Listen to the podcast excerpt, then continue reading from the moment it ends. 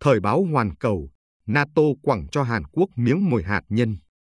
Nguyễn Hải Hoành biên dịch từ nguồn tiếng Trung trên Thời báo Hoàn Cầu. Bản quyền thuộc về dự án nghiên cứu quốc tế. Ngày 29 tháng 1 năm 2023, Tổng thư ký NATO Jens Stoltenberg bắt đầu đi thăm Hàn Quốc và Nhật. Có điều, món quà trao tay mà ông mang theo không phải là thứ gì tốt đẹp. Trong chuyến thăm Hàn Quốc, Stoltenberg đã tập trung bàn với nước chủ nhà về vấn đề Triều Tiên. Ông cho biết, chuyến thăm này nhằm nêu bật vấn đề NATO đánh giá cao mối quan hệ đối tác với Hàn Quốc và gợi ý rằng NATO và Hàn Quốc có thể chia sẻ thông tin về những lo ngại liên quan tới sự phát triển tên lửa và vũ khí hạt nhân của Triều Tiên. Ngoài ra, trước chuyến thăm nói trên, Stoltenberg còn nói nhiều về tầm quan trọng của khả năng răn đe hạt nhân, tuyên bố rằng các mối đe dọa hạt nhân của Nga, Trung Quốc và Triều Tiên là hiển nhiên. Nếu không có đồng minh NATO thì điều đó sẽ vô cùng nguy hiểm. Rất rõ ràng, Stoltenberg có ý định nói về một chuyện khác. Cơ chế chia sẻ hạt nhân hiện có của NATO không liên quan gì đến vấn đề an ninh trên bán đảo Triều Tiên. Nó phải kéo theo Trung Quốc và Nga là để cho sự xuất hiện của nó trên bán đảo Triều Tiên không tỏ ra quá đột ngột và không gây ra sự cảnh giác của phía Hàn Quốc.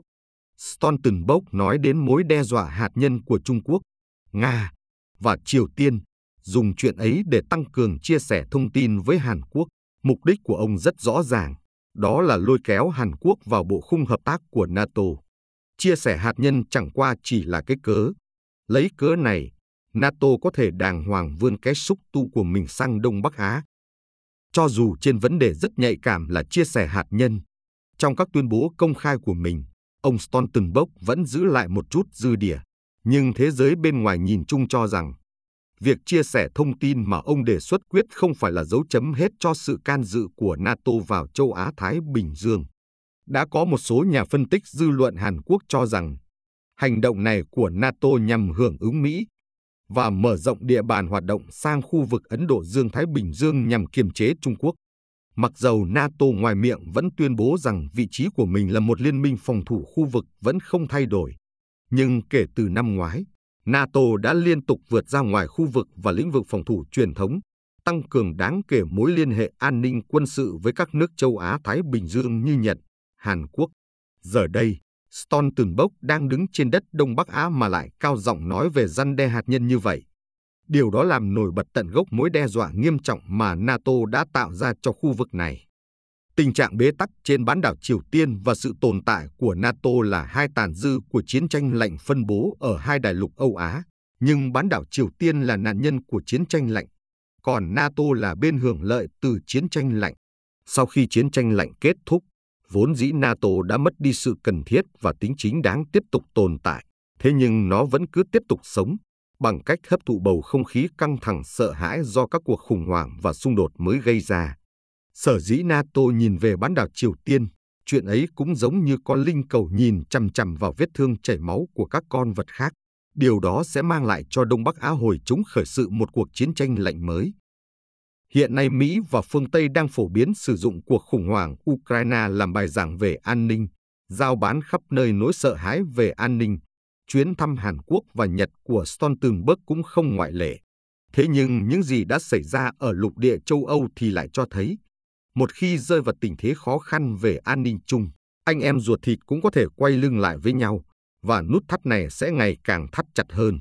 Thực ra, điều này có một logic tầng thấp tương tự với tình hình bán đảo Triều Tiên để thoát khỏi những lo ngại về an ninh của mỗi bên.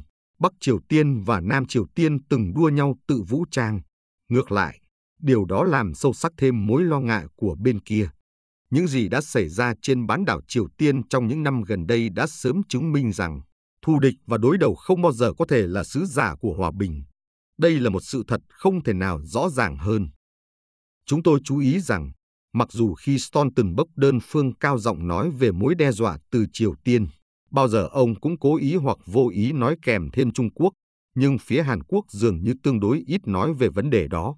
Trong cuộc gặp giữa Stoltenberg với Tổng thống Hàn Quốc Yoon suk yeol cũng như với các bộ trưởng quốc phòng và ngoại giao, phía Hàn Quốc đều hết sức cố gắng tránh nói tới Trung Quốc. Điều này cho thấy những mối lo ngại về an ninh cho tới nay của phía Hàn Quốc vẫn chủ yếu tập trung vào vấn đề bán đảo Triều Tiên. nhưng người Hàn Quốc cần đề phòng nhiều hơn về NATO, một tổ chức tự nó có những toan tính riêng. Việc NATO nhanh chóng vươn xúc tu của nó từ châu Âu sang Đông Bắc Á sẽ chỉ làm cho tình hình trên bán đảo thêm phức tạp, khó giải quyết và hậu quả là điều Hàn Quốc không muốn thấy. Hàn Quốc có được sự ổn định quốc gia và phát triển kinh tế như ngày nay, điều đó không thể tách rời việc giữ được tương đối lâu dài tình trạng hòa bình và ổn định trên bán đảo Triều Tiên.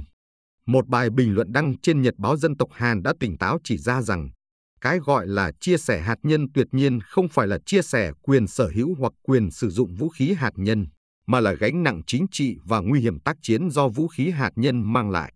Miếng mồi hạt nhân mà NATO mang tới chắc chắn là thuốc độc, chứ không phải là thuốc tốt đối với Hàn Quốc đang theo đuổi một môi trường bên ngoài an toàn và ổn định.